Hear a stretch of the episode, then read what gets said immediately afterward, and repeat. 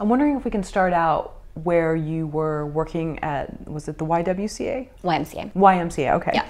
And um, it sounds like you were doing fantastic and they wanted to promote you again.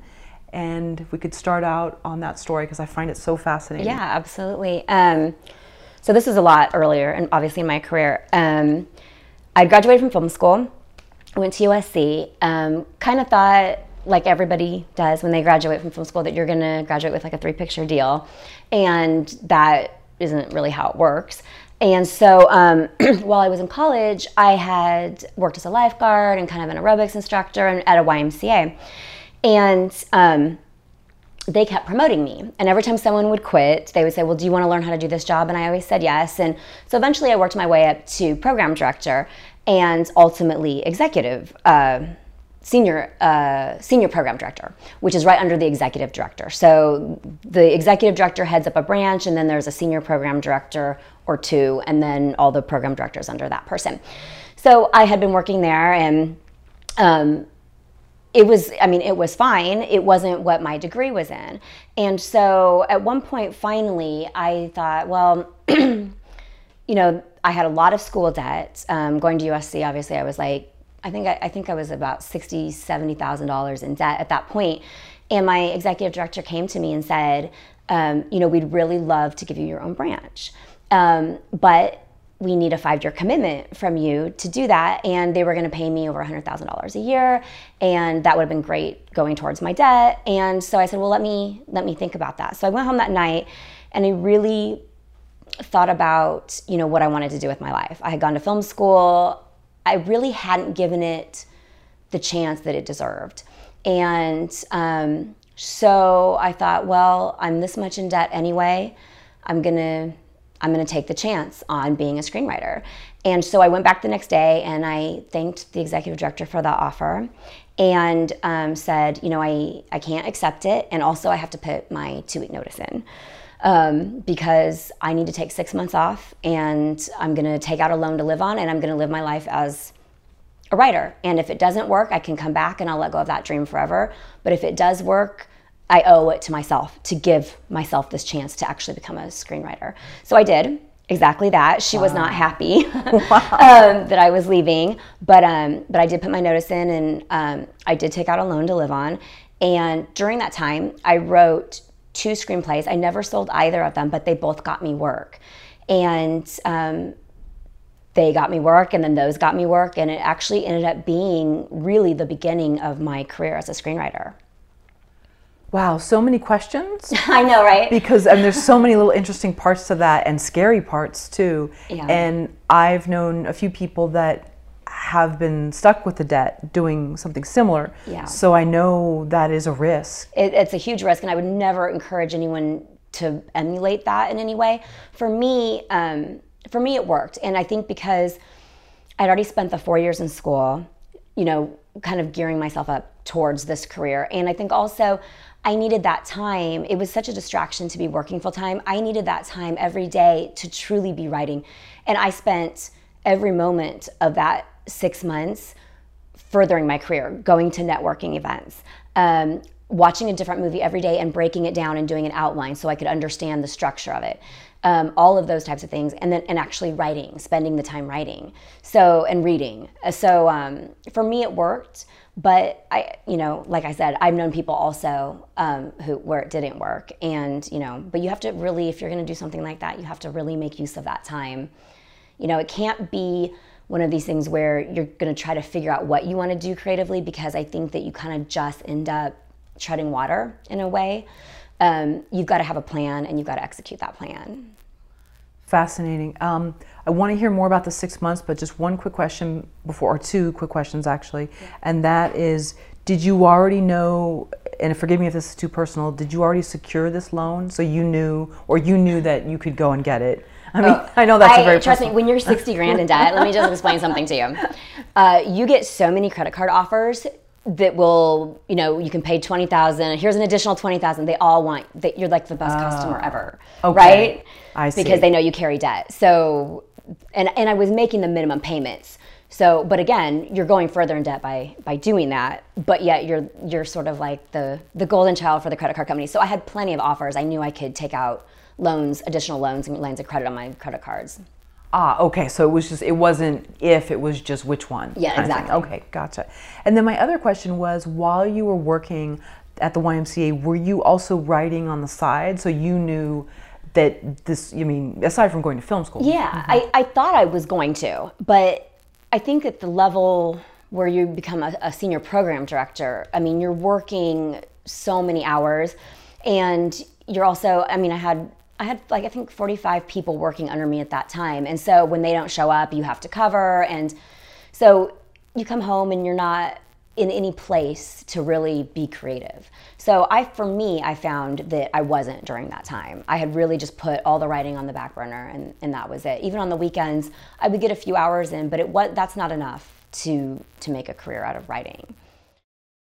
So during your two weeks notice, I assume, Mm-hmm. were you planning out like what your day was going to be like once the six months? Yeah, yeah, it was. I had um I definitely had a plan and I knew um I knew that I wanted to spend the time writing and I just needed to figure out um what I was most efficient at, I think. And for me at that time, it was structure. Like I was always a really good character writer and um so I knew I needed to learn structure better. And so that was one of the things that I knew I was going to have to work on and so I bought the books and I did all that kind of stuff and so I was I was definitely prepared during that time so that when I could just I could jump off and and begin my 6 month education since, you know, 6 months actually ticks by pretty quickly. Yeah, and I'm wondering what was day one like? Like Oh my god, if I could even think about what that was like. Um I think um I think there was a huge sense of relief in it in that um, I was finally doing what I probably should have been doing for the last couple of years. So, you know, and, and I felt like I was going to enjoy every moment of this. It may, I may only get, you know, six months of doing it. So um, that's that's basically what I did. Is I just really enjoyed that this is going to be the life of a writer. No, and probably that was sort of bittersweet too because you thought maybe this was the only six months that you would ever this would happen. Exactly. Yeah. But I, but I wasn't thinking that far ahead because I had a lot of confidence that if I did this, I could make it happen.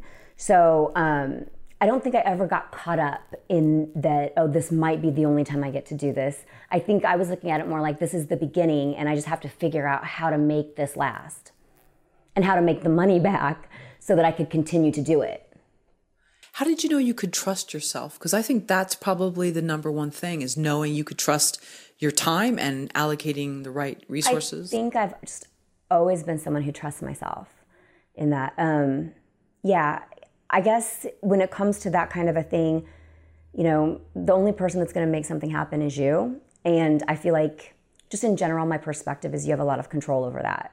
So I think for me, you know, I'd gotten into USC. It was a very competitive program. Graduated at the top of my class. I had won awards while I was there. I knew I was a good writer. I wasn't sure why I wasn't working. Like I wasn't sure why I wasn't selling scripts. And so um, for me, a lot of it was like, well, it's not because you're not a good writer. It must be because you're distracted. You're not focused. So you just got to get that back. And once you do, you'll be able to move forward. And I, I think that's where my head was at the time. Yeah, I think so many people, it's that big dilemma of like, do I want to be comfortable and have a job and have one that has a good title and that friends and family are going to respect and I respect myself for having? Or do I want to, unfortunately, have life be a little bit uncomfortable? And that's so were you prepared to be uncomfortable, whether it's cutting back on spending Oh yeah, I and I mean I think I still am to this day. I think that I think I would tell any writer that that you have to be willing to sell your nice car, to sell your house and move back into an apartment. You have to love this job more than you love anything you own because it can go away like that. And just because you you have some success doesn't mean you should ever get comfortable with it because things change. The industry is always changing. You're changing. You're getting older. Um, you know, there's new people coming in. There's so much in flux all the time that you really have to be in a place where you're willing to give that up. You have to love it enough. And if you don't love it enough and you really just want money, there are a lot easier ways to go make money than to be a screenwriter. So that would be my advice.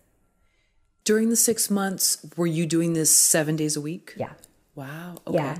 But it didn't feel like it didn't feel like work because I felt like I was finally getting to do what I really wanted to do. And I woke up every morning loving to write, couldn't wait to get back on the script and, and, and keep working on it. So it never felt like work to me. So, lastly, if someone said, Christine, I know this is a huge risk and I know that I shouldn't take a line of credit out and I shouldn't, or, or even something, use up my savings, whatever it is, but I want to risk it and I'm willing to face the consequences, what would you say are some hard, fast do's and don'ts?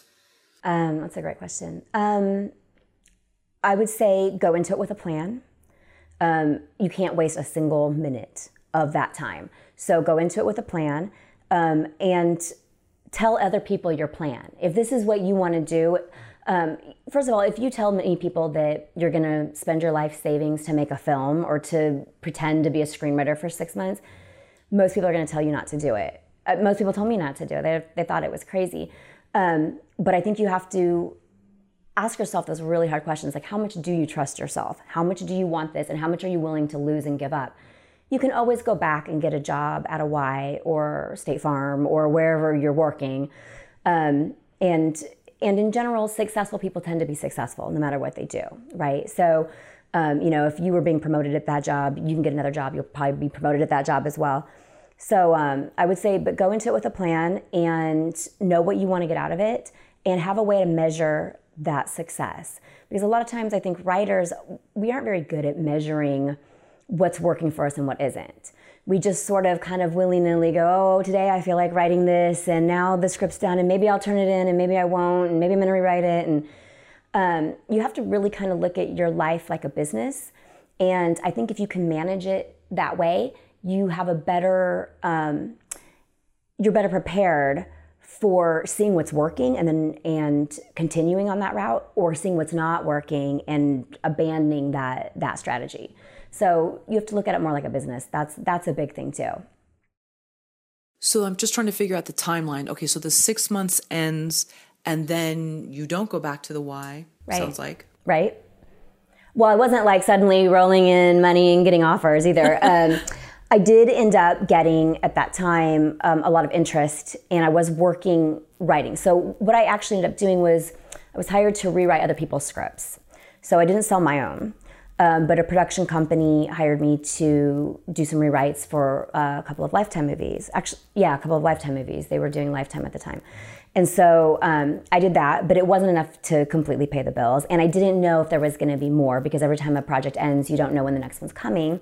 So, um, so during that time, I decided I needed to maintain what I was doing during the day. I needed to be able to take these meetings with production companies. And part of working at the Y prevented me from doing that because of my responsibility there. So I basically needed a job that had less responsibility.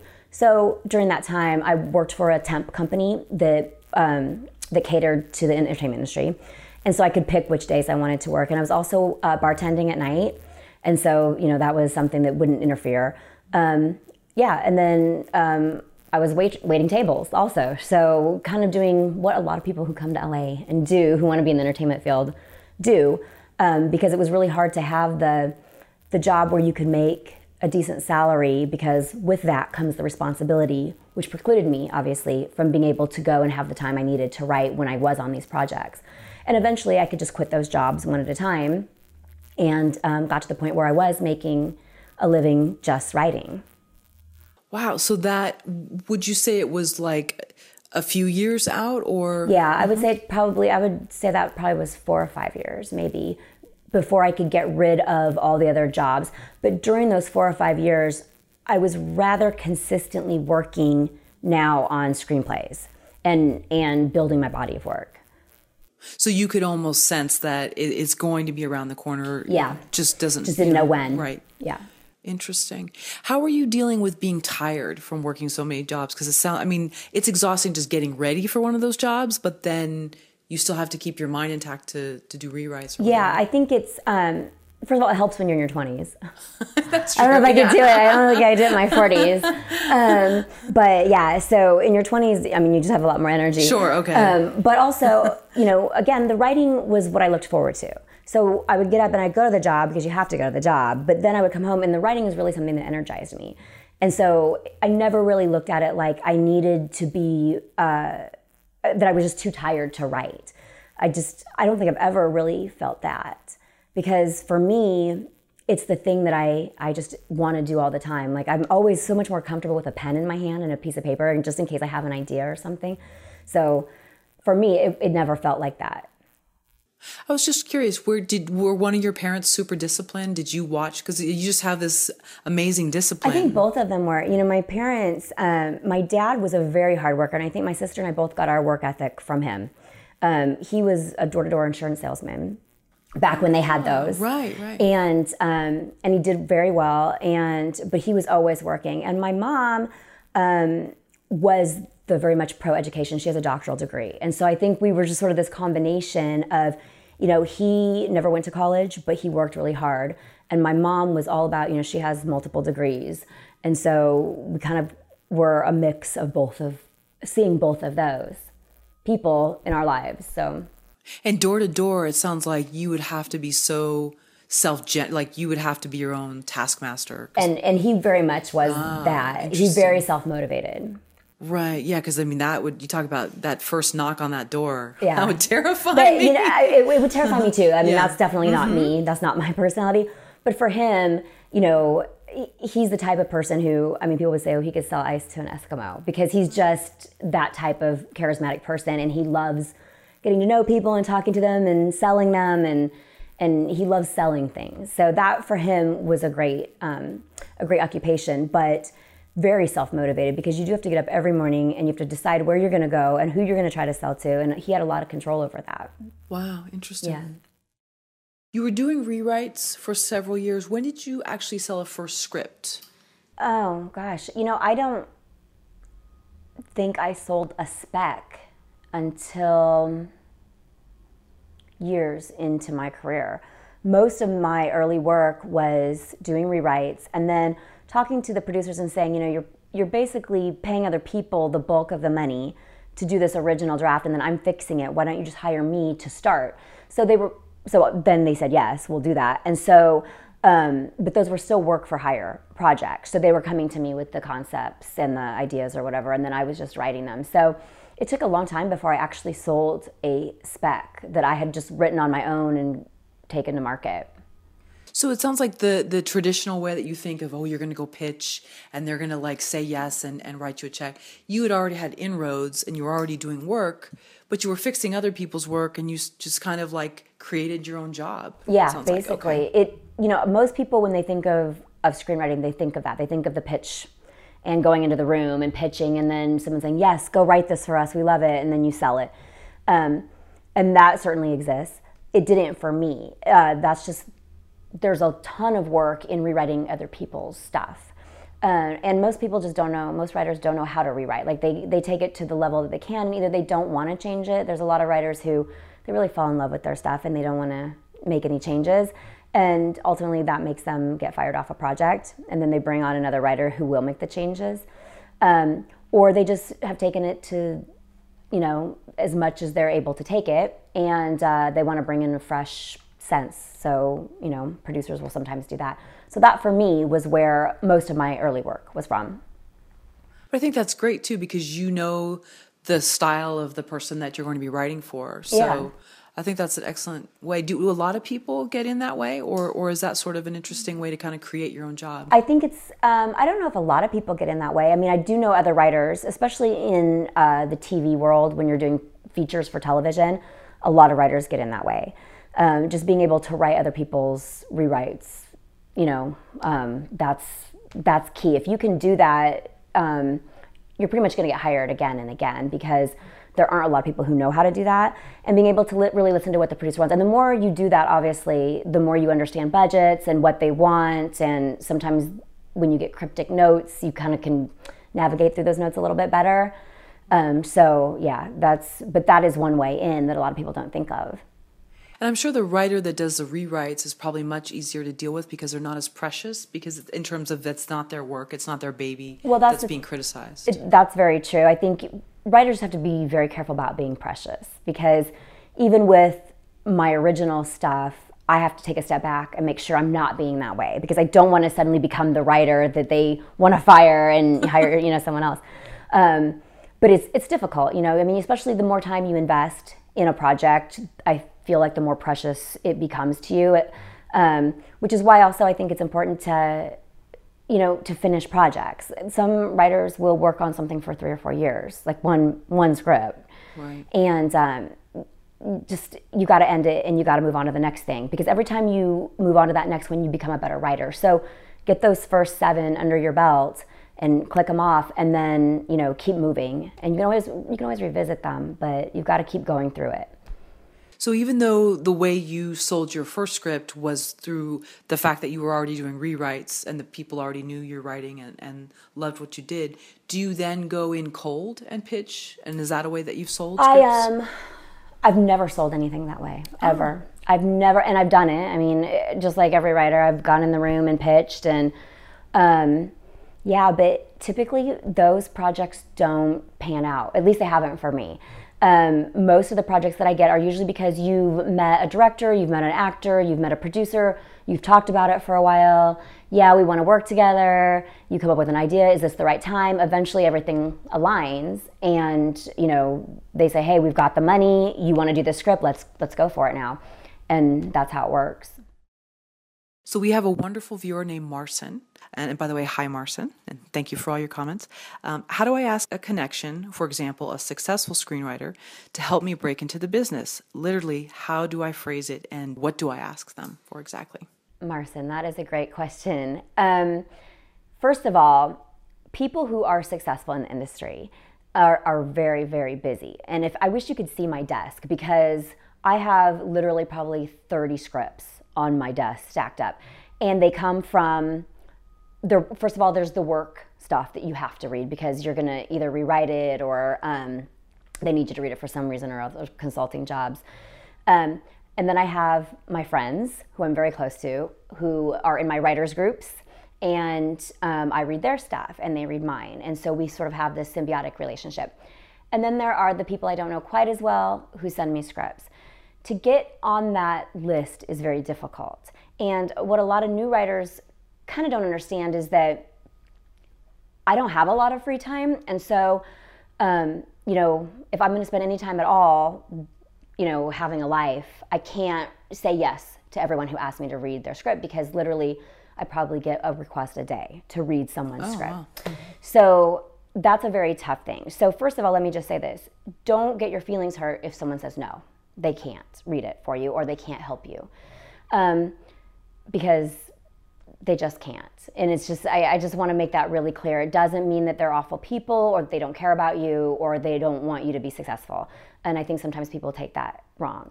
Um, the best way to get people to read your script is to network. Go to, and there are so many ways you can do it. Join writers groups, number one, that's the biggest thing. Have other people at your level reading your script, giving you notes, and then as you get better, they get better. And then everyone sort of can, you sort of develop this network of people that you can go to. Um, so that you're not just cold calling, asking someone, "Hey, will you will you read this?" Um, uh, networking with people so that you sort of do a favor for them and now they owe you a favor. So, an example that I sometimes give is go volunteer at a film festival. You know, it's it costs you nothing. You get to go, you get to meet everybody, you get to meet all the filmmakers that are there, you get to meet the people who are running it. They owe you a favor. Get to know them. Volunteer to be on someone's set. Go PA for two weeks. Someone who comes and PAs for free for me for two weeks, I'm much more likely to say yes. They're going to get on that pile versus someone I don't know, right? So start building the network first before you want to just hand off a script because otherwise even if they say yes a lot of times it takes them months and months to read it and then you're just kind of waiting. And you shouldn't be waiting. You should be moving on always be moving on to your next project. So that's my advice. Yeah, and in in a similar question uh, as, as Marcin has, I knew someone who was upset that a friend of hers did not help her and was higher up on the sort of writing food chain and was very upset about that. And I, I don't know how I feel about that. I've never asked anybody like that, but um, it, it, would be a tricky situation. And, and this person was offended that the other person didn't help them. And I'm just wondering what your thoughts are on that because then there's a relationship at stake.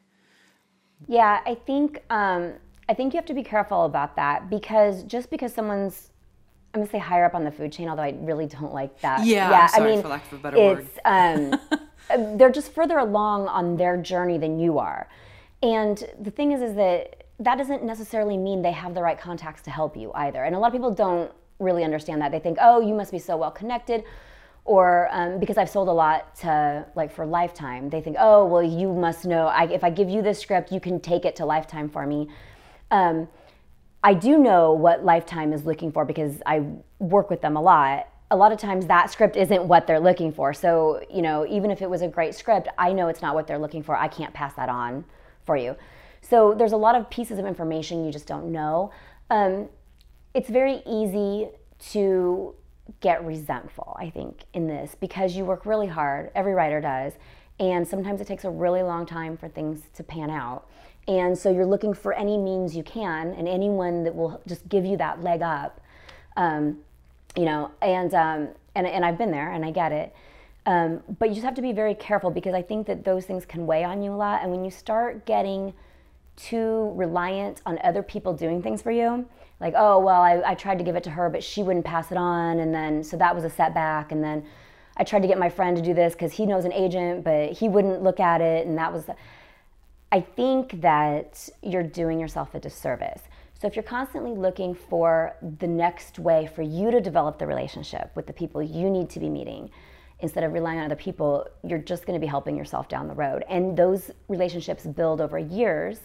And at the end of that, now you're the person that people are coming to. Interesting. Okay. Yeah. Thank you. So I think aside from writing all these scripts that you do and rewrites, but you also do like speaking engagements and you go to yeah, conferences I do. I do. Um, I speak a lot at conferences actually.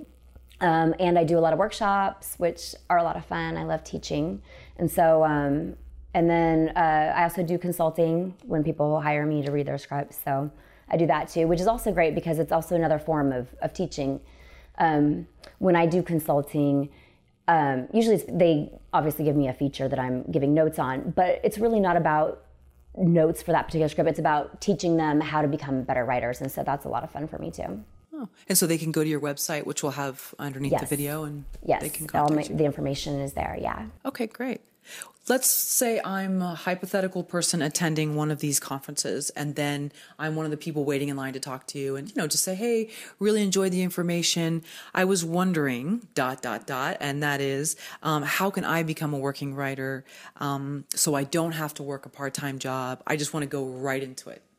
I think that everybody's journey is so different in this business you know, if you want to become a doctor, you go to med school, you do your residency, and you become a doctor, and you know, you go work at a hospital. Um, that's not the way it works in the film industry. The key to success in the film industry is being open to opportunities and being able to see them when they come. Everybody has sort of this type A personality plan, right? Where we go, okay, so I want this by this date, and then I'm gonna try to do this. And, and we think of that as being ambitious right? That we have a plan, we're working towards something, and there's absolutely nothing wrong with that.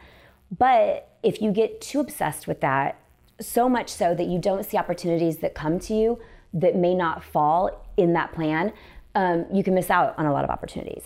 And so, um, like I tell this story, um, I've told it before. When I was in film school, a friend of mine um, did zombie movies, and there was only five girls in my class, and so I was always a zombie in one of his movies because he had no one else to choose from. And um, so years later, fast forward, we're graduated, and he's a real producer, and he calls me up and he's like, "Hey, Christine, I'm doing a real zombie movie. Do you want to come down and be a zombie just for old time's sake?" And I was like, "Sure, I'll come down for one day." And so I go down and I'm sitting there and I'm in full zombie makeup, like my hair is teased out, I'm green, and I'm sitting there with the background. And if you've ever been on a film set, you know that, you know, background is pretty boring. You're sitting around most of the time. And um, but it's fun and it's a great day off. And um, as I'm sitting there, I meet this guy, also a zombie, who had just arrived from from Boston, and he had gotten a part on an HBO series called um, Carnivàle. This is actually several years ago, and we start talking, and he um, tells me that he has the rights to this off Broadway play and he's looking for someone to adapt it. So at the end of the day, uh, he was a cool guy, really nice. I tell him, well, you know, if you need someone to adapt that into a screenplay for you, let me know. And then the very next day, the director calls me and he's like, I hear you're adapting our off Broadway play into a. I was like, oh yeah, I did commit to that yesterday, um, but sure. So, well, let's meet and talk about it. So I go to meet with him and the director and um, this guy. And I realize when I get to the coffee shop we're gonna meet, I don't know what they look like because we were all dressed as zombies. And so I have no clue what they even look like. So we finally find each other and we end up doing a short. And that short um, premiered at the LA Latino Film Festival. And um, that was great. It was a great experience. I got to walk the red carpet. Wonderful. I just did it to be nice, right? After just doing something to be nice for my friend from college. Um, a year later, I get a call from them, and they're like, you know what, Christine, we have some good news. Based on the short that we did, we've got financing to make the feature. Do you want to write the screenplay for $25,000? Wow. And uh, I mean, yeah, of course. No, I'm going to say no to 25 grand. so, especially when I was still in debt and all, and this was during that that period of five years where you know, I was just doing things to be on film sets and to network. And um, so, yeah, I did that. And again, that was an opportunity. Very, still very proud of that film. That film became Hotel California, um, starring Tatyana Ali. Wow. Uh, had a great cast. It premiered the following year, so two years later, um, as a feature at the LA Latino Film Festival, and um, did very well. So again, you have to be open to opportunities. I never went into playing a zombie thinking I'm going to meet somebody who's going to have me write a short that we're going to then turn into a feature. It, it doesn't work out that way. Just make yourself available and try to meet the right people and create situations where people owe you favors and they want to work with you again. And when you can do that, then those opportunities will start to come. But you've got to be able to recognize them when they happen. That's a great story. I feel like we're in this sort of like hacking bubble where everybody's got it wants to try to like make this quicker and make that quicker. And if I follow this person on social media, they might they might just put me in the project, which it, it all happens. Mm-hmm. I know mm-hmm. that it does, but I feel like be, we we're in this new era of everything's got to be quicker. And it sounds like you, although I'm sure you wanted certain things to go faster, you did things a little bit of a different way. But I think a lot out. of it was I never went into all of that thinking that there was going to be some payoff. I just loved being on film sets. I loved meeting other filmmakers. I love taking an off Broadway play and adapting. I'd never done that before. And so um, for me, it was more about the love of doing those things rather than the payoff of somehow I can I can turn this into a moneymaker for me or somehow I can make this turn this into a rung in my career. It was never ever like that. So you know, they um, Deepak Chopra says, you know, we make every decision based on love or fear, right? So all of those decisions, when I look back now, I know were based on the love of writing and the love of becoming a screenwriter, not the fear of, am I wasting my time helping this person when I should be helping that person because they're gonna pay me quicker or they're gonna get me into their movie or they're gonna do this. Um, it was never like that for me. Right. I like that. So your intention was different. It wasn't about what were you going to get. Right. And when you're not looking at what the pay, when you're not trying to see what the payoff is down the line, there's no there's no disappointment in it when the payoff doesn't come because you're open to whatever that's going to lead you to next. Right. And so you're, since you're quoting Deepak Chopra, I'm going to quote Louise Hay, okay. since we're going there. And her thing that I love that she would say was, well, that's not a million dollars and people stomp on it and walk away from it. Because again, we're so, we're looking for, you know, I mean, it, I'm sure everybody would love to walk the red carpet, but it took these little steps. It took you going to the set. It took you talking to this guy, it, you know, it, forming a relationship, a business relationship, and then then that happened. But people just see that result of oh, she's on the red carpet. Exactly. I want to be there. Exactly. And they don't really know what it takes to get there. Um, and, and that's why, again, you have to be so careful about letting yourself become resentful. Like looking at other people and where they are and saying, well, why can't I get there? Why can't I get there? Like, that energy is not well spent. So focus on why are you writing? If your goal, and, and just honestly be honest with yourself, if your goal is to make money, if your goal is to be famous, if your goal is to be recognizable and have a name, then this may not be the career for you because there, there are easier ways to get those things than by being a screenwriter. So I think if you just can say, I love writing, I want to see what today brings, and enjoy every moment that you get to be on set, you get to be talking to directors, whatever you're doing, you know, these writing conferences are a great um, example when you go to these writing conferences, people are there because they just love to write. They're just soaking it in, and it's such a creative, inspiring environment. Spend your time doing those things, right? And take every piece of information that you can and, and learn and become better at what you do. Because the gratification that you get from becoming really good and writing something and saying, wow, this is pretty amazing that i mean nothing compares to that. Not walking a red carpet not seeing your name on television nothing compares to that feeling. As a writer who's had so many screenplays produced what have you learned about what studios are looking for? Um, you know it's always changing number one. Um, i don't work a lot with studios i work a lot with networks because most of what i do is for television. So um, you know it depends. I think they're looking for something that fits their model. When you go to sell a script, you're either selling to a producer or to a network or a studio. Those basically that's it. So if you're working with a producer, they have budget constraints, they have location constraints. They typically have a business model where they make so many films a year at a certain budget level and then they know who they're going to sell them to. It's a business.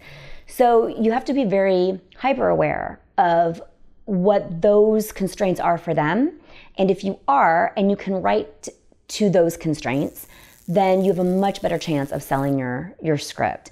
So, understanding budgets, understanding production, those types of things are really important for screenwriters. And a lot of times, that's the piece that they kind of leave out. I think most writers want to sit behind a computer and write and they don't really like to get out there and sell. They don't like to get out there and, and learn about production and stuff. But the more I learned about production, the more I became a, a producer, the better writer I also became because I understood what could be done at certain budget levels and I understood the tricks of shooting and, and how to make that, that all work. And then ultimately, that's what kind of combined, which helped me become a director then also.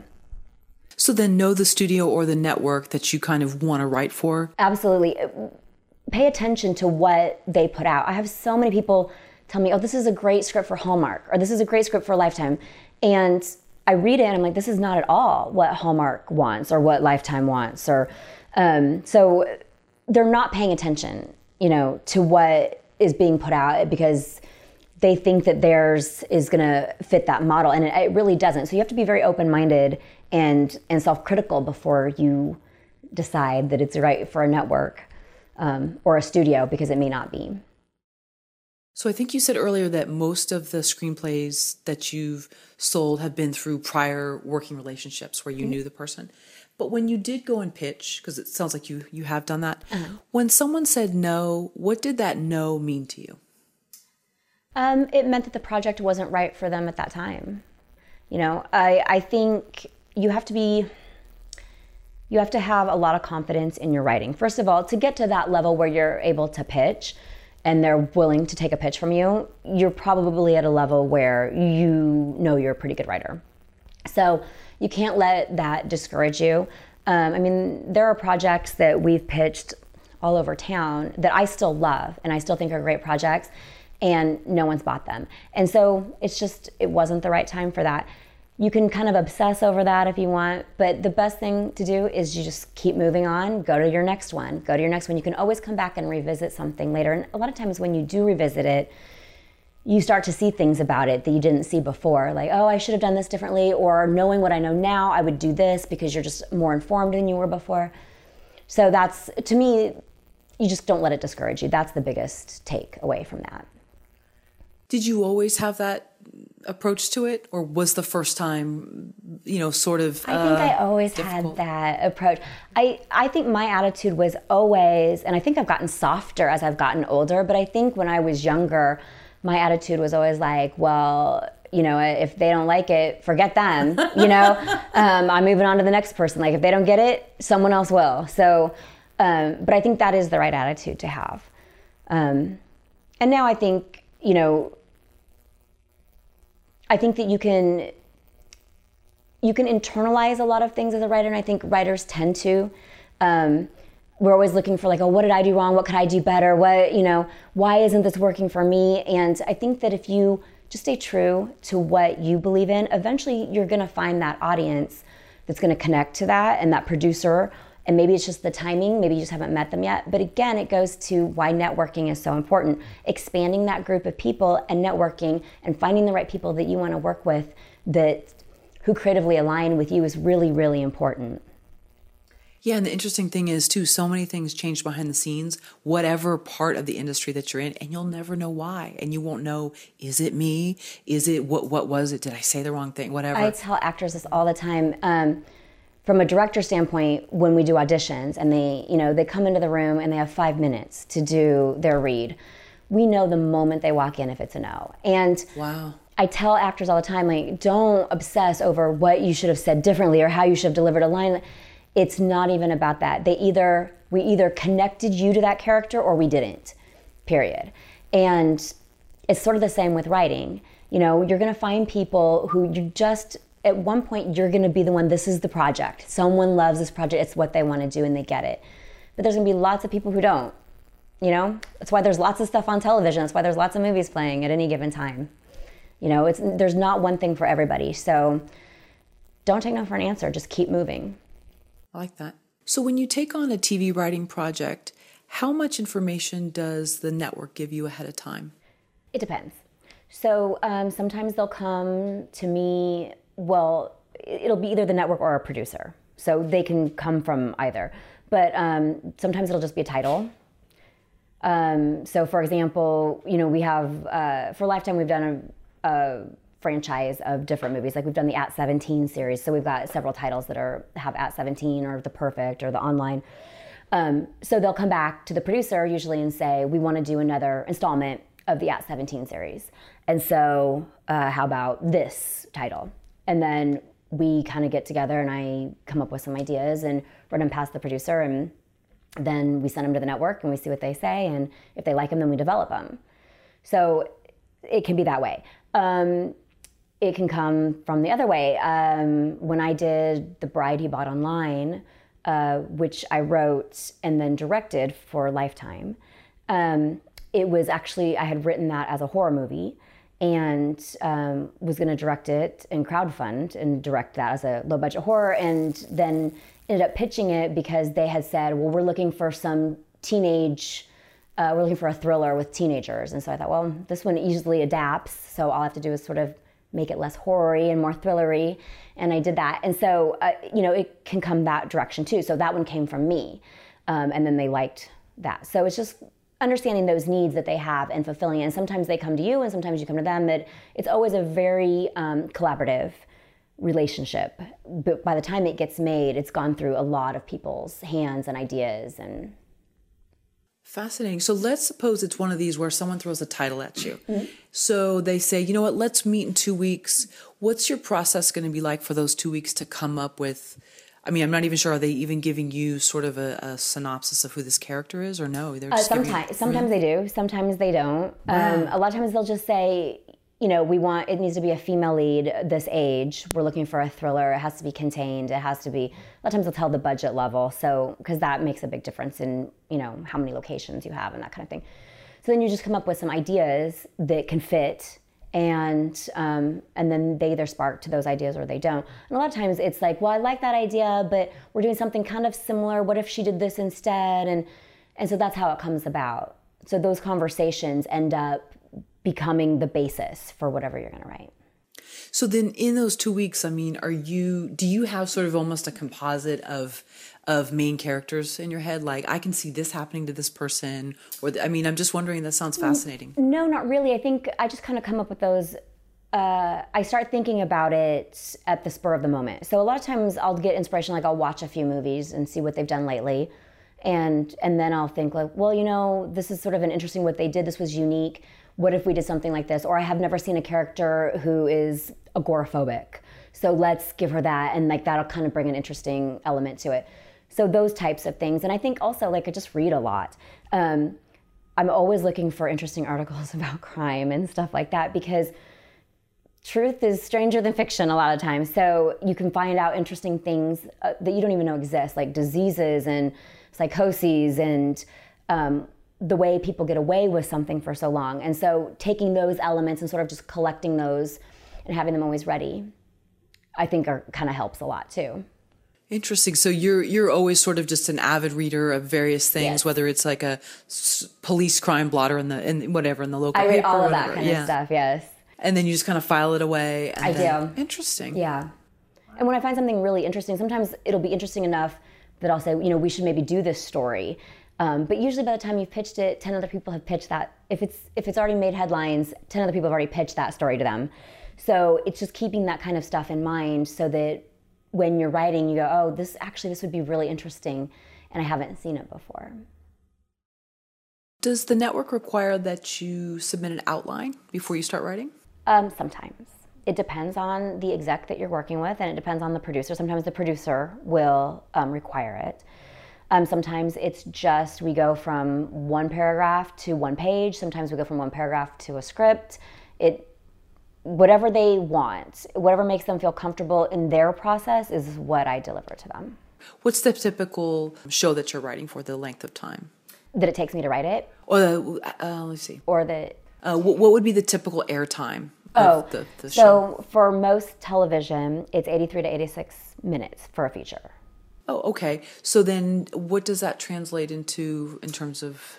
It depends on the producer in terms of pages. So you know the the sort of the standard is one page equals one minute of screen time. Um, that's sort of a, a loose guide. Um, some I have a, a producer I work with who won't shoot anything under 116 pages because he likes to have a lot of footage to cut down to help with the pacing. I have other producers I work with who they don't want anything over 100 pages. So it depends on their pro again, their production process. Um, so yeah, Interesting. Yeah. So I'm really getting the sense that it's about flexibility. it is about flexibility. yes, being flexible is is definitely a help, um, and and giving them what again, giving them what they want. So many. When I ask producers, why do you fire writers? I ask every producer I've worked with, Great. why do you fire writers? And they will always say because they don't give me what I ask them to give me. So it's either notes they've given, and then the writer comes back and they haven't done that with the notes because they thought they knew better or they just didn't know how, or they asked for a certain page count and it wasn't that page count. To me, those are the wrong reasons to get fired off of a project. Those are things you can control. So if you're just paying attention and asking them what they want, and they want to tell you what they want. So I ask, you know, what do you want your page lengths to be here? What do you want your act lengths to be? Um, and then that's what I give them. Wow, that's interesting. So, what's the time frame that you're usually given? Once you've once they've given you the title, you've met with them, you've come up with some ideas. What time frame are you working with? Um, it depends. Um, typically, I get four weeks for a first draft, and then two weeks for every subsequent draft, um, which is is pretty quick actually. Um, it's not that difficult if you're only working on one project at a time, but a lot of times you're, you know, if you're a working writer, you're working on multiple projects because it takes so long before one of them suddenly comes back and says, "Okay, we're we're greenlit. We can actually move forward." You don't know when that's going to happen. So, you know, you've got all these sort of irons in the fire, and then eventually one will come back, and sometimes two come back, which is great. But now you have to balance how you're going to, you know, deliver both of those scripts. So let's suppose let's just have it be one because I'm I'm really curious how you spend your time and how you how you organize it. So if you have 4 weeks to write a first draft for mm-hmm. one, what's your work schedule going to be like? So my process is probably a little different than most people. I I write 15 pages a day. Wow. So um, basically I figure out when it's due and I back out 15 pages per day and I take into consideration if I've got something going on in the afternoon. Like today is not a 15 page day because I'm I'm with you guys. Thank you. Um, but I and then I work until those 15 pages are done. So if I'm done at three o'clock because I had a great writing day and it went really smoothly, fantastic. If it takes me till nine o'clock, it takes me till nine o'clock, and then that's when I end my day. It helps to it helps me to do that because it, I keep on track. And I also don't get caught up in my own, oh my gosh, I'm loving this. I just want to keep going because that can happen too. When you're really on a roll writing, you'll, I mean, I've had that happen where you just don't eat and you just keep working through the night and you're just so excited about what you're writing. That's fine, um, but you can't make a living living that way, right? You have, I have relationships and I have people and dinner to make and things like that. And so I stop when I, this is my way of doing it. I stop at 15 pages and that's it. And pick back up tomorrow and start again. Wow. Were you always that precise with it? I mean, that's fascinating. Yeah, it's kind of, it feels very, I know that seems very technical, right, for something that's so creative. Um, but again, like I said before, you have to look at this like a business, right? So you have to plan and organize and figure out what's giving you the best results. And for me, this gave me the best results. Um, because I know at page 11 I only have a few more pages to do and I can be done. Um, and so, you know, and at the beginning of every day, I start out and I go, okay, that's enough. It's a big enough chunk that I'm not forcing myself to go back and reread. That's a deadly thing that writers do is they go back and they rewrite themselves over and over. So it forces you to keep moving through and then you do your rewrite at the end. So once once those 110 pages or whatever are done, that's when you That's when I go back and I build in usually a couple days off because you need that time away from it um, to kind of forget about it a little bit. And then when I come back and I reread it, I give myself two or three days to do the rewrite, and it's just basically cleaning everything up or changing act breaks, or you know, if I've come up with an idea in between that time to add, then I'll do that. That's great because I mean, really, in a sense, you want to think that you're your own boss, but really, the network is your boss. So you're working for them, but you've also got to monitor yourself. So that sounds like a great way to keep yourself on track so you're not doing two pages a day right. but you're not burning yourself out. Right. And i think also you can get obsessed with is the writing good? Is it not good? Do i like this? Do i not like it? When you have to get those 15 pages done eventually you have to say screw it i've got to move on. And it forces you to move on which i think is good for the process because nothing really good comes from sitting there obsessing over the same scene. So it is what it is I moved on, I can come back to it. And giving yourself permission to do that, I think, is very healthy. And I think it's actually good for the process and the product. So now let's suppose you have three projects going. Mm-hmm. Are you still doing 15 pages? It depends. So, yes, so 15 pages on something. I don't, you know, some writers will say I'm going to do seven pages on this project in the morning and then seven pages. I don't do that. I say, okay, this is my, I'm doing 15 pages today on this, and I'm taking three days off to work on the next project, and then I come back to it. So um, that's kind of how I organize it. I have a hard time splitting it up and trying to work on different multiple projects in, in the same day, especially at 15 pages. I think if you were doing fewer, maybe, but 15 is pretty ambitious. Yeah, that would sound difficult if the stories are so different, or you know, I mean, you just want to keep the character and all of that separate and yeah. to, to have to split it up in one day because your mind is going to it's be... worse when they're actually similar. Oh. like if they're both projects for the same network because or they're both thrillers because then it, that's when it gets confusing. It's actually better when you're doing like a romantic comedy and then also working on a thriller because they're so different. You don't you don't mix those characters up at all.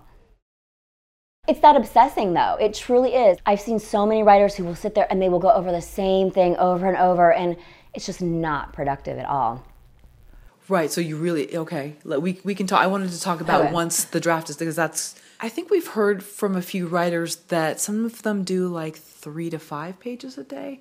So forgive me because I'm not in that space writing scripts. But how are you able to do 15 a day? I mean, that's fantastic. I, I think I think a lot of well, first of all, I think over time you just get better, right? So you know, it's that 10,000 hours. Once you put that in and you become the expert in whatever you're doing, you know, you can recognize when things aren't working, you recognize when they are working. Um, for me, to do the 15 pages, you can't waste time at all on obsessing over if you like this scene or you like this line of dialogue. It's it is. This is it. It's on the page. You move on. And then everything's about coming back and refining it later. But getting it out um, is a much more productive use of time than getting stuck in sort of that turmoil of not knowing if this is good or if you want to go this direction or whatever. Have to make a decision and and move forward. And when you do that, you tend to get a draft done faster, which gives you more time to go back and kind of remold that draft. Um, a lot of writers also turn in their first drafts. And I think it's really important to never show anyone the first draft to always go back at least once and clean things up um, because it just it makes such a difference. Well, that was, yeah, I was curious what happens after the four weeks. You haven't read it. Let's suppose you have 110 pages or so, um, give or take. I'm assuming then you're combing through it? Well, the 110 would be in three weeks, so that I would give myself that last week oh. to take a couple days off, right? So at 15 pages a day, what is that for a 100 page? I mean, you only really need 10 days right, to write the initial draft. And then the rest of that is going back up and cleaning it up and moving your act breaks and, and tweaking dialogue and that kind of stuff. Oh, and so you then you throw in the three days to let it breathe for a little yep. bit. So you give it some space, and then you come back, and yeah. then bam, it's four weeks, and then you have a meeting with someone. Yeah. Is that how it works? Yeah. Oh, okay, interesting. So four weeks, you're showing it to this person, um, and the, what is that process like? Um, so I send it in, and it depends on. Usually, if it's a very first draft, the producer is going to read it first. They need to make sure that they're on board. And you obviously, when you go to the studio or the network, then you go as a team with the producer. So they are happy with the draft. So they usually give you a set of notes first. I implement those notes, and then once they're happy, then it goes to the network or the studio, and we get their notes back.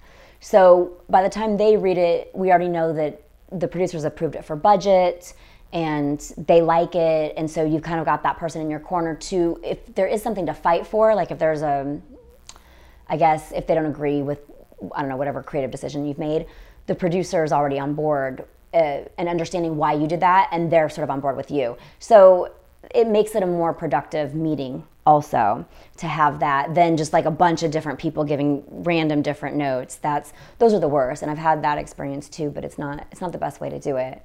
You know it's better to kind of like go through the process correctly um, because then then the drafts get better and better.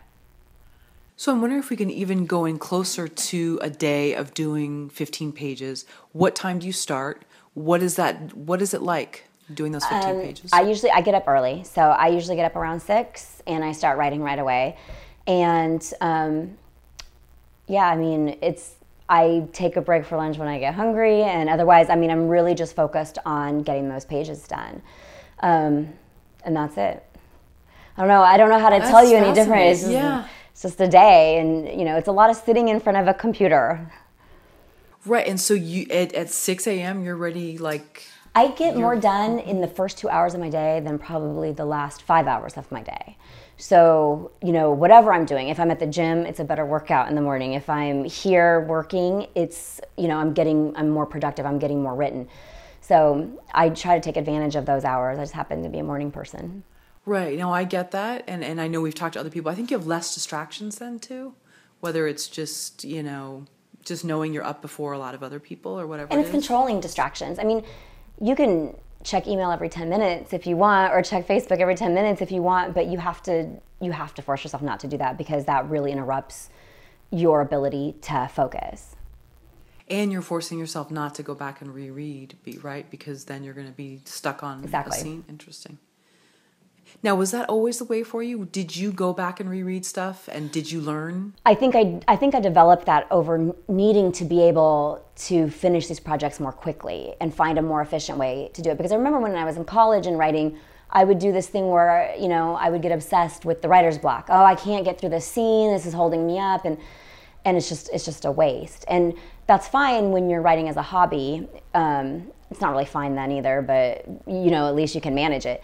When you're when you have deadlines and you know you're getting paid and people are expecting scripts and there's a crew waiting on you to do this so they can shoot it. Um, yeah, you don't have that luxury anymore. So you just find the most efficient way. Are a lot of these productions taken to Canada to shoot the film? Quite a few are. Um, but there's actually still quite a few that are shot in LA and um, and a lot of places. We've, you know, Georgia. a lot of stuff is shot now in Georgia, New York, even New Mexico. So they're expanding a little bit. A lot of it has to do with the the coming and going of tax credits and the availability of crews. So as these um, little pods sort of develop, you know, like for example, Vancouver was really hot. It's still very hot. Um, when Vancouver was sort of on the come up, there weren't very many crews. So everyone would take their films to Vancouver, but there's no one to work on them. So then, you know, so then they now they have film schools and they're developing that more. So now more films get, and so that's always in flux, and everyone's trying to do that. Do you ever go on set? I do, yes. Oh, you do? Mm-hmm. Okay. And so, what's it like to be on set? Uh, what, what, first of all, uh, what, how long is the production usually? Um, it depends. So, a lot of these TV movies shoot for about 12 to 14 days. So, the time on set is actually very short. A lot of time, I mean, some of them in Canada, we were shooting six day weeks. Um, usually, they're five day weeks. Um, yeah, so you're not there very long. You're, when I go to on set, I'm usually there for a week for prep, and then the two weeks. And then if I'm not directing, I'm just writing. There's no reason to be there after it wraps. If I'm directing, then obviously I'm there for a little bit, or producing, I'm there after it wraps. But otherwise, I come home. So, as a writer on set, what are you sort of just, and forgive me, just but like seen but not heard? And then if they have something they need worked on, then you're there, or how is that? I've actually been really lucky because the producers who've asked me to come on set, um, they want me to be there working. So I'm meeting with the actors. The actors are going over their lines. A lot of times they'll have things they want to to change or whatever. So I'm doing that. Um, as they're going on the tech scouts, I go with them, and I'm rewriting based on what how the director wants to shoot something. Um, so I'm rewriting the scene so that it, it matches what they've discussed they want, that kind of thing. So it, you're really part of the process, whereas it seems like is that more film then, where the writer is sort of just like, "Great, we have your thing. We'll call you if we need you." Yeah, I mean, there's those also, you know, and there are certainly producers um, that you know you sell the script and you don't even know it's shooting, right? And then it suddenly comes out, you're like, "Oh, my movie came out, and no one told me." um, so there's there's obviously that too, um, and that's typically how it is. I've just been with producers who they like having the writer on set to make those changes quickly. Um, so yeah, but it's it's both ways, and neither way is right or wrong. You know, they always kind of talk about how the writer isn't really no one cares about the writer and it's like goodbye and you don't even get invited to like the premiere or anything but um, but you are sort of out of the process at that point you know you're so much a part of the beginning of the process and then you really hand it off and, and they take over and you should be moving on to your next thing i haven't watched television in a few years just because we've been busy doing film courage and uh, you know we watch a lot of netflix and things like that. But i used to watch a lot of lifetime movies. Okay. and i'm just wondering has the character type evolved? Absolutely. And, okay curious. Yeah. because when i was watching it it was probably early 2000s maybe mid 2000s and so it was more i'm thinking of like connie sellecca as like you know the mom that's fighting for her kids or something which is great. But i'm just wondering how has it become a little edgier I think it has. It's, you know, it's interesting because like anything, television is always reacting to what's going on in society, right? So, um, and and they're always sort of bound by ratings because that's the game, right? If you have a network, it's all about getting the highest ratings. So, um, so networks are always evolving, and um, you know when I when I remember Lifetime when I was a kid and my mom used to watch it, it was like a lot of like women getting beat up and then like fighting back finally, you know. And so we've kind of gone through all of that and now it's it's very much about female protagonists, but it's also about evil women and um, and it's there's family components to it, but there's also a lot about women who are in their career. So it's it's really kind of expanded to um, to I guess reflect women in society and what they want to see. So um, yeah, it's it, it, and it changes all the time. We get new mandates all the time. Like, oh, okay, well, we're not doing those types of movies anymore. We want to focus more on these types of movies. And so, you know, and then they try it out, and either they work or they don't. And um, so again, it's just always evolving. Right. And the theme of the secret in terms and i'm not talking about the book the secret but like that, that there are like uh, hidden things that are uncovered. It sounds like that's a huge part. It is and for especially for a lifetime like they really like the everyday woman. So a lot of times it's you know a story about a woman who uh, witnessed a crime you know something that could happen to you that you wouldn't expect and now suddenly you're thrown into this situation and you're having to deal with just the tools that you have as, a, as an everyday person uh, to try to get out of this extraordinary situation and then the whole online component which when i was watching it was just kind of coming into the sort of zeitgeist. And a lot of that i mean so much of it now is reflective of all the social media stuff and cybercrime and and everything that goes on online online dating and um, so it's it's constantly holding up a mirror to what we're doing. And it's creating a lot of fears. I mean i have to it's kind of funny in the sense that you know if you just watched some of these networks, you would think like online dating is the most unsafe thing on the planet to do, right? Because everybody's so crazy. But, um, you know, that's what makes them fun too. Right, right. Because it's always sort of like the perfect guy or the perfect girl or whatever. And I think those are some of the, t- yeah. you know, and you don't expect that, but then there's something a little bit off, but we, we get off on that. Like it's, it's kind of interesting, you know? So it's exactly. like a heightened version of what we kind of see anyway. Exactly. And there's an online component to it. You know, whenever a movie premieres, there's a whole, like, we watch the Twitter feeds. You know, people watching and tweeting at the same time with people they don't even know you know, watching the same movie and either making fun of it or, you know, oh my God, I can't believe she actually did that or, oh, I knew it was him, you know, that kind of stuff. And so that they've really embraced that too because that's the, the direction we've all moved. Fascinating. So if you're doing sort of instead of like watching a football game and people are tweeting about it or a political debate, they're watching a Lifetime movie, and so mm-hmm. you're looking at that information to seeing like why people reacted a certain way. I find it fascinating yeah. as the writer to see where people are surprised and if we were able to misdirect and if it worked and that kind of thing. So I like watching that. I mean, the the networks watch it for other reasons because they. Um, they have a social media platform and you know obviously it helps their ratings and stuff. So but for me um, i just like to see what people are guessing and what they're not guessing. And if if we've you know duped them into believing this person's the bad guy when it's really that guy. And for me that's fun.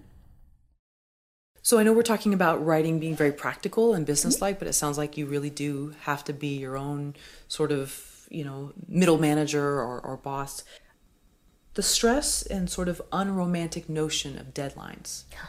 How is that? unromantic notion? I love that phrase. Um, you know, deadlines are the things that make that separate someone who writes for a hobby um, from someone who writes for a living, and those are two very different things. So. Um, there is a stress, obviously, to deadlines, but there's also a relief to deadlines in that once you're done with this project, it's done. Once it shoots, you're you're off of it. Otherwise, you know, when it's your hobby, it's your sort of this this project that you could work on forever. Sometimes people do work on them forever. So, you know, knowing that you're going to get to the finish line and then move on to the next thing helps keep you looking forward and I actually really enjoy that. You know, I one of the things I didn't like about the YMCA was dealing with the same issues over and over, the same personnel issues. You know, the same two people that you're counseling three months ago are back in your office. We're talking about this again. The same budgets every quarter. You're putting them together again. It got really boring. I, for me, I love going full force into one project and then now I'm done. I can forget about it and I'm full force into the next thing. So that's the beauty of deadlines. Right. So you're not because I know I think you'd mentioned about like you didn't totally want a day job and I, I get that because it is a lot of that same whatever the dynamic is. But then there's new problems with being on your own because there's like this free fall sort of that could happen or if you keep yourself on track which it sounds like you are excellent at um, yeah i try to be yeah you know. absolutely. It sounds like it. I mean that's that's that's a skill in itself though. Yeah i think Don't that's think? the that is a part you really have to develop and you have to again, I always tell writers this you've got to view this, you know, because everyone sees writing as their dream job.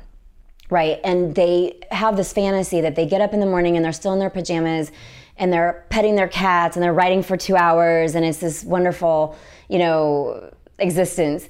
And it can be whatever you want it to be, right? You're obviously in control of it. But you have to approach it like a business. You're you're doing it not just because you love it anymore, but also to make money. There's that whole other component. And if you can balance them right, you can have both. You can still love it and you can still make money. But the money part is a big part of it, you know, because we all have bills to pay. So um, if that's not for you, then keep it a hobby, you know, and enjoy the process of writing two pages a day if that's what you like to do. Um, that luxury goes as soon as it becomes a profession. What did you do to get better as a writer from 10 years ago to now? What do you think it's been, whether it's just the 10,000 hours we talked about? It's a lot of it is the 10,000. I mean, I'm a big believer in that, that once you put in your 10,000 hours, you're at a place where you just have the confidence and you know what you're doing. And so the obstacles that you encounter, you just know how to tackle them. Um, and so that's uh, very different than I think than I was 10 years ago before I had done that.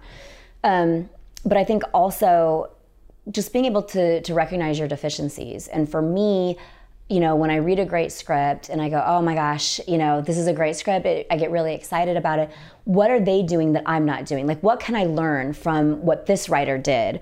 Um, and so I think just constantly learning, you know, and constantly reading and constantly researching and having that in the back of your mind all the time that you want to get better, um, you'll just gravitate towards things that make you better. Um, instead of finding that comfortable place where you know you know you're good at writing this, so I'm just going to write this over and over. I think forcing yourself to stretch, and because once you do that, again, it's it's a great feeling. Um, you know, when you've written something good and you've done something you haven't done before, you, then you have something that you feel really proud of. I'm wondering what scripts those are. If, do, do you have one off the top of your head that you looked at and was like, wow, I wish I'd written that, or there, I want to do something like that. It happens all the time. Like, I can't think of like a specific one that's just come out, but um, I was just speaking on a panel and it was, uh, we were reading the first five pages of a bunch of people's scripts and then we were critiquing them and we didn't know, the whole panel was, and we didn't know whose was whose.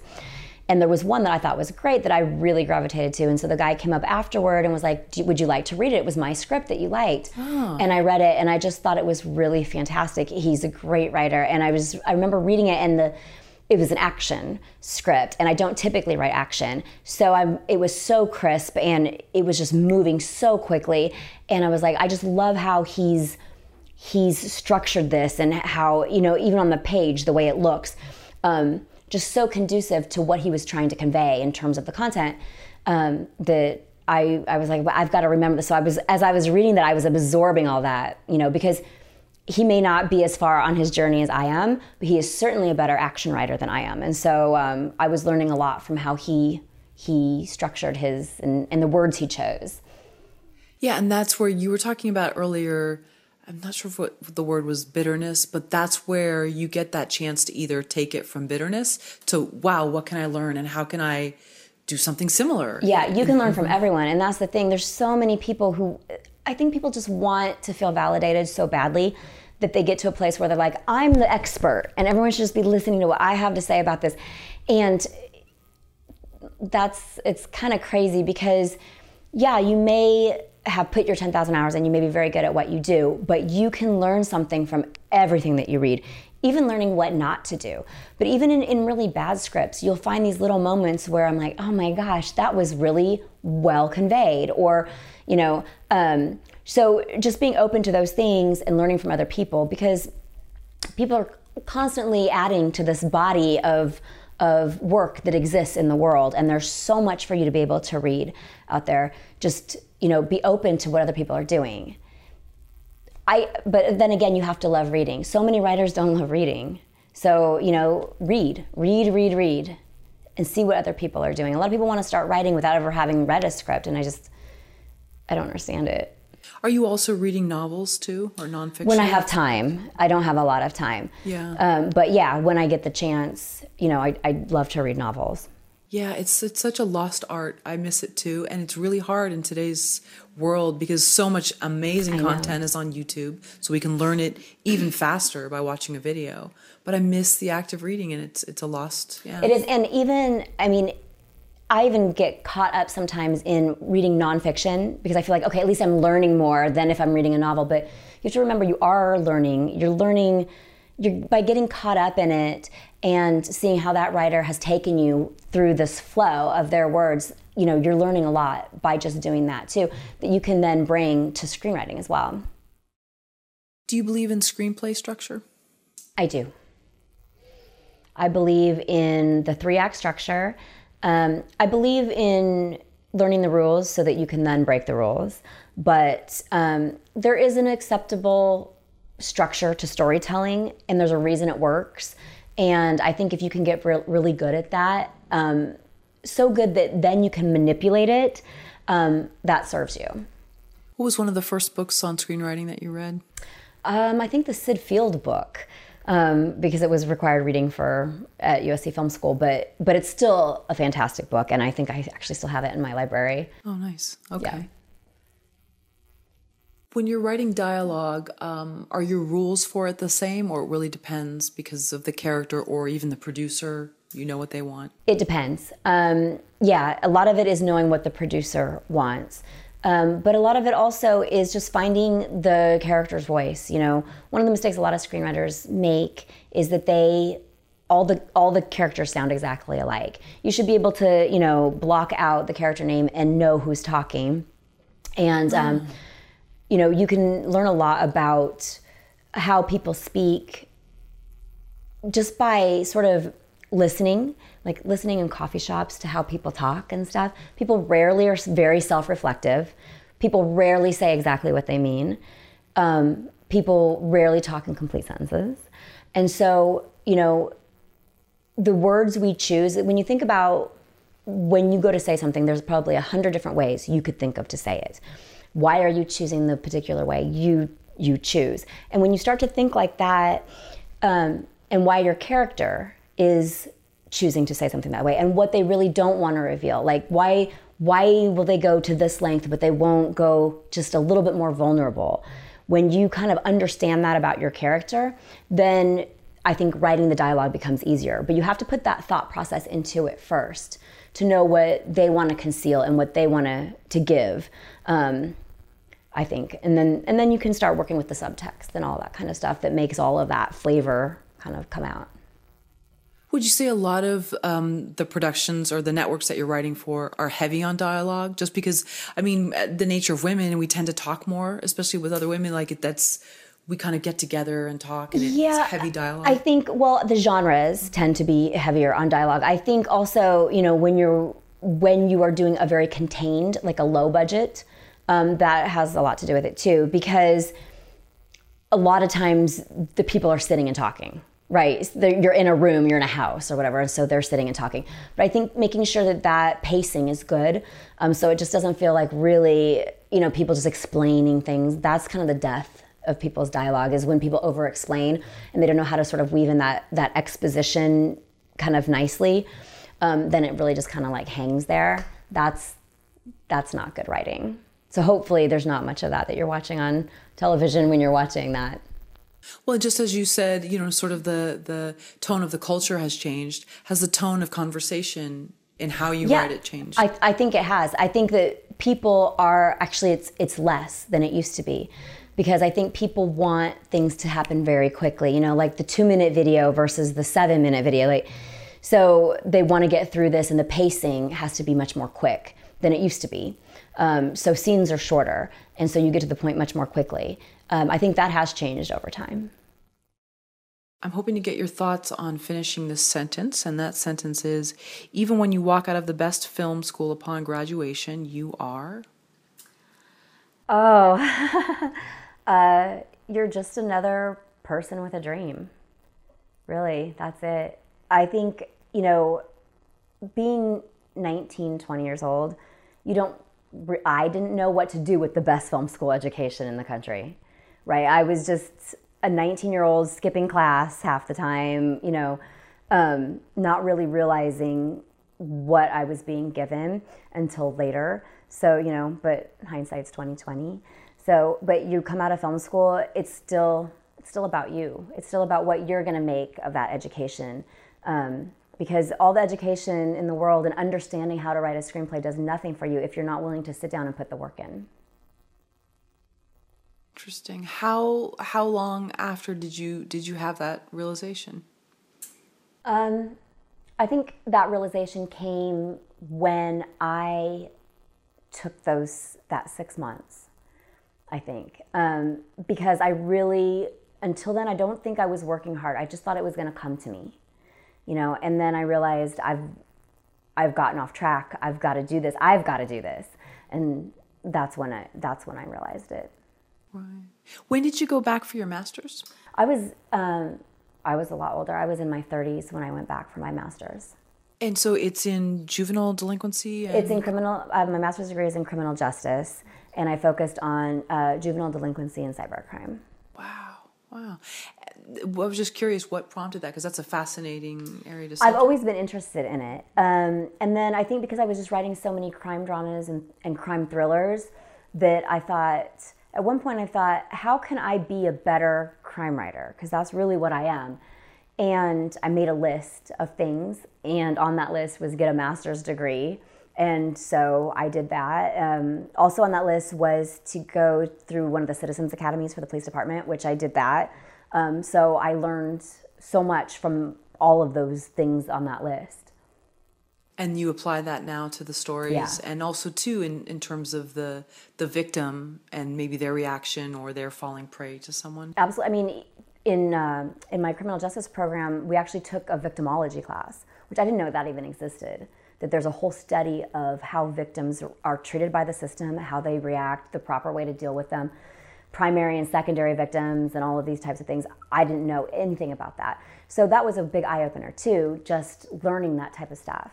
And then also being able to sort of condense that material and use it to help other writers who are, because it's very difficult to research. Like, I can't call a probation officer and say, hey, I've got a character who skips probation. Can you tell me how to do that? Like, they're never going to tell you that because you might have a brother who's trying to do that.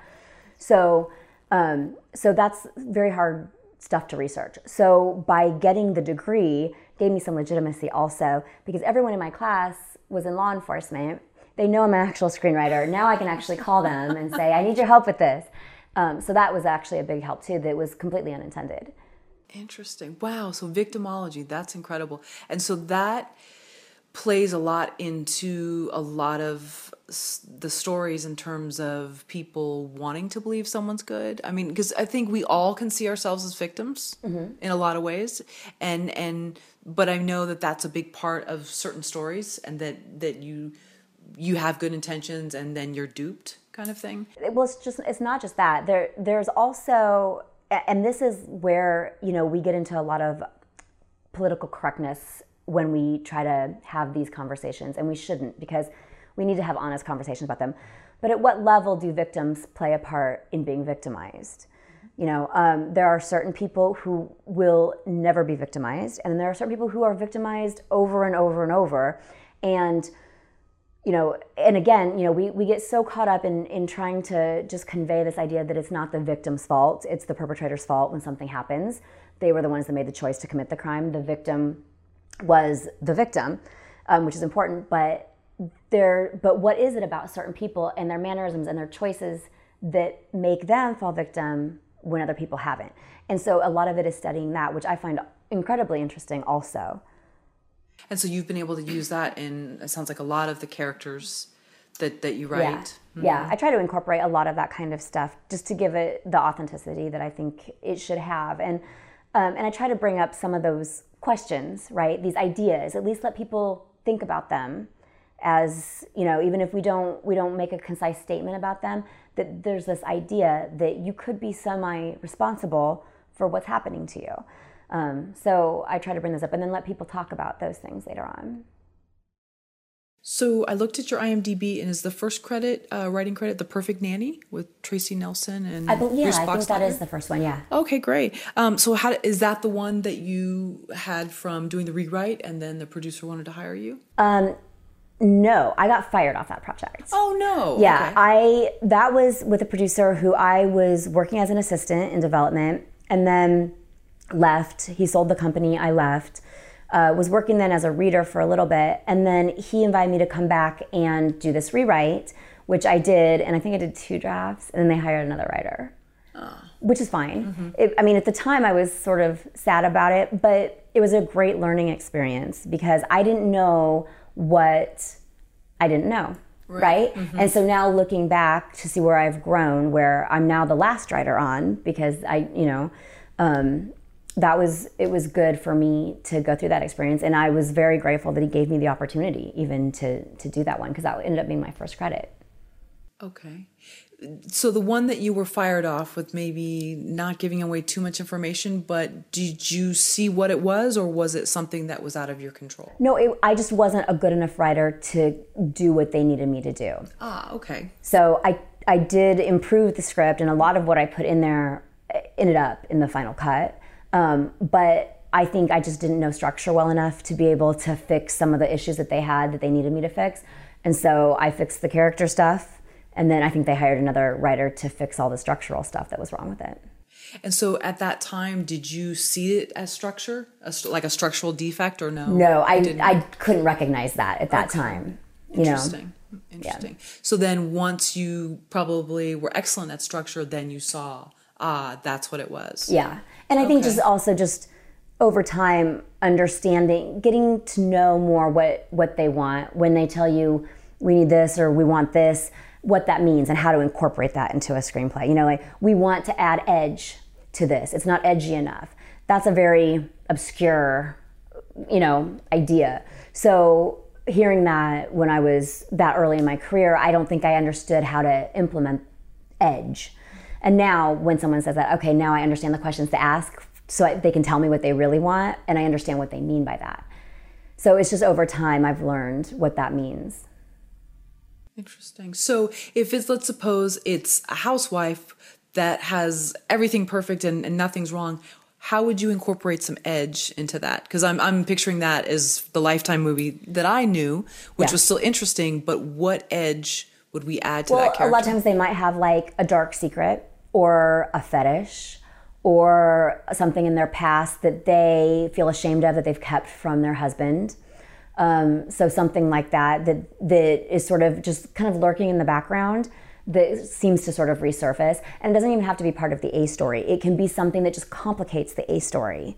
Right, so you know, like let's say your housewife, they're been trying to get pregnant. She's finally gotten pregnant, and she um, has this ex-boyfriend who is getting out of prison and still wants to be with her. And so now he's going to come back and complicate her life. And that may not be the A story, but it's something that now she has to tell her husband who this person is and blah, blah, blah, that kind of right, right. And there's the edge. and there's edge, right? So there's the intrigue to that. So it's it's adding to it's just it's it's rounding out that story, right? And making people real because everybody has things that they're not proud of or whatever. And so this is something that you can add those and we can go even further, you know, in the lifetime movies or TV movies with that kind of stuff.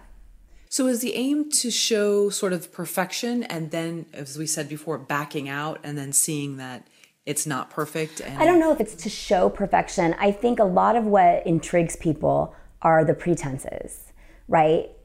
I think so much of what we try to do, even with Facebook, is to show everybody in the world what this great life we have. What every great, you know, you don't take the picture of the crappy ramen noodles you made last night because you were so tired to cook. You take it when you're at a nice restaurant, right? Look at this beautiful, or this thing that you made and you spent hours on we put out a life that we want other people to see because that's what we think they're forming their opinions of us.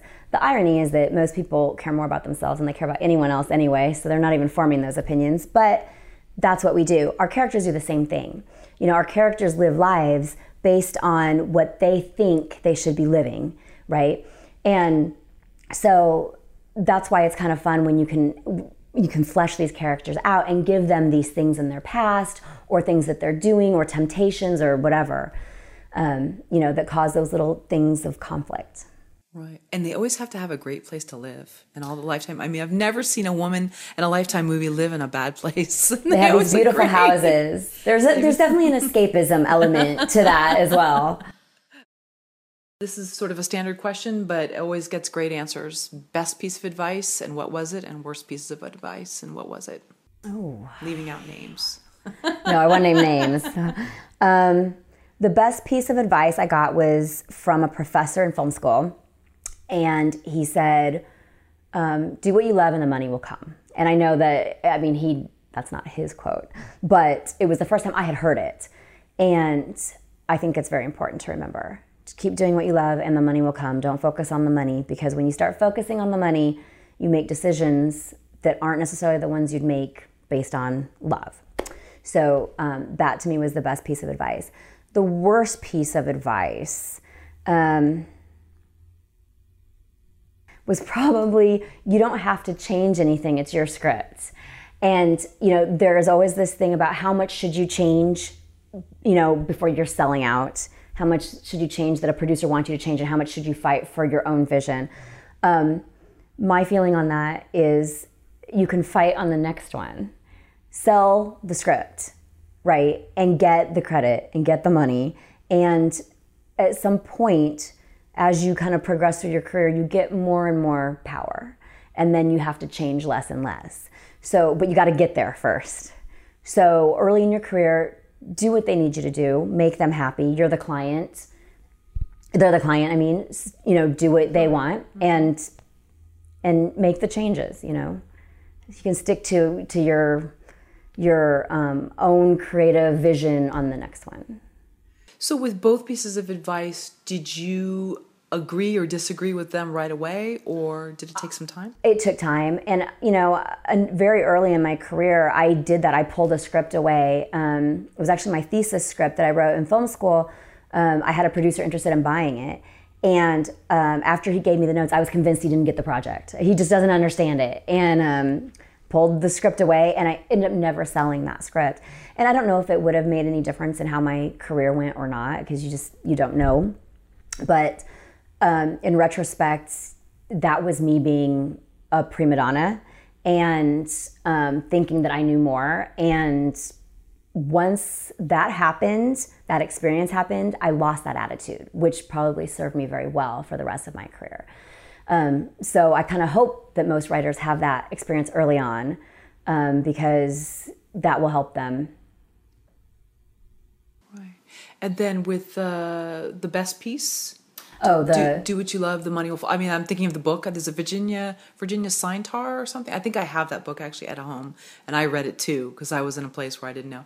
But but did you? Because I had trouble believing that concept. It's it's hard to believe that concept, right? Well, I heard it so young that I actually did believe it initially, because when you're in college, you're not jaded yet. You haven't actually been in the real world, but um, but you do lose it. You absolutely lose it because you know when the money starts to not come you the first thing you do is question that right and you start to compromise and um, but the reality is even through all those difficult periods and and they will happen especially if you're a writer especially if you're freelance in anything um, stick to what you love because it will it will happen it will happen and you just have to to keep the faith i know it's hard it really is but my life has proven it I feel like. And I think if you stick with it long enough, almost everybody's life will prove that.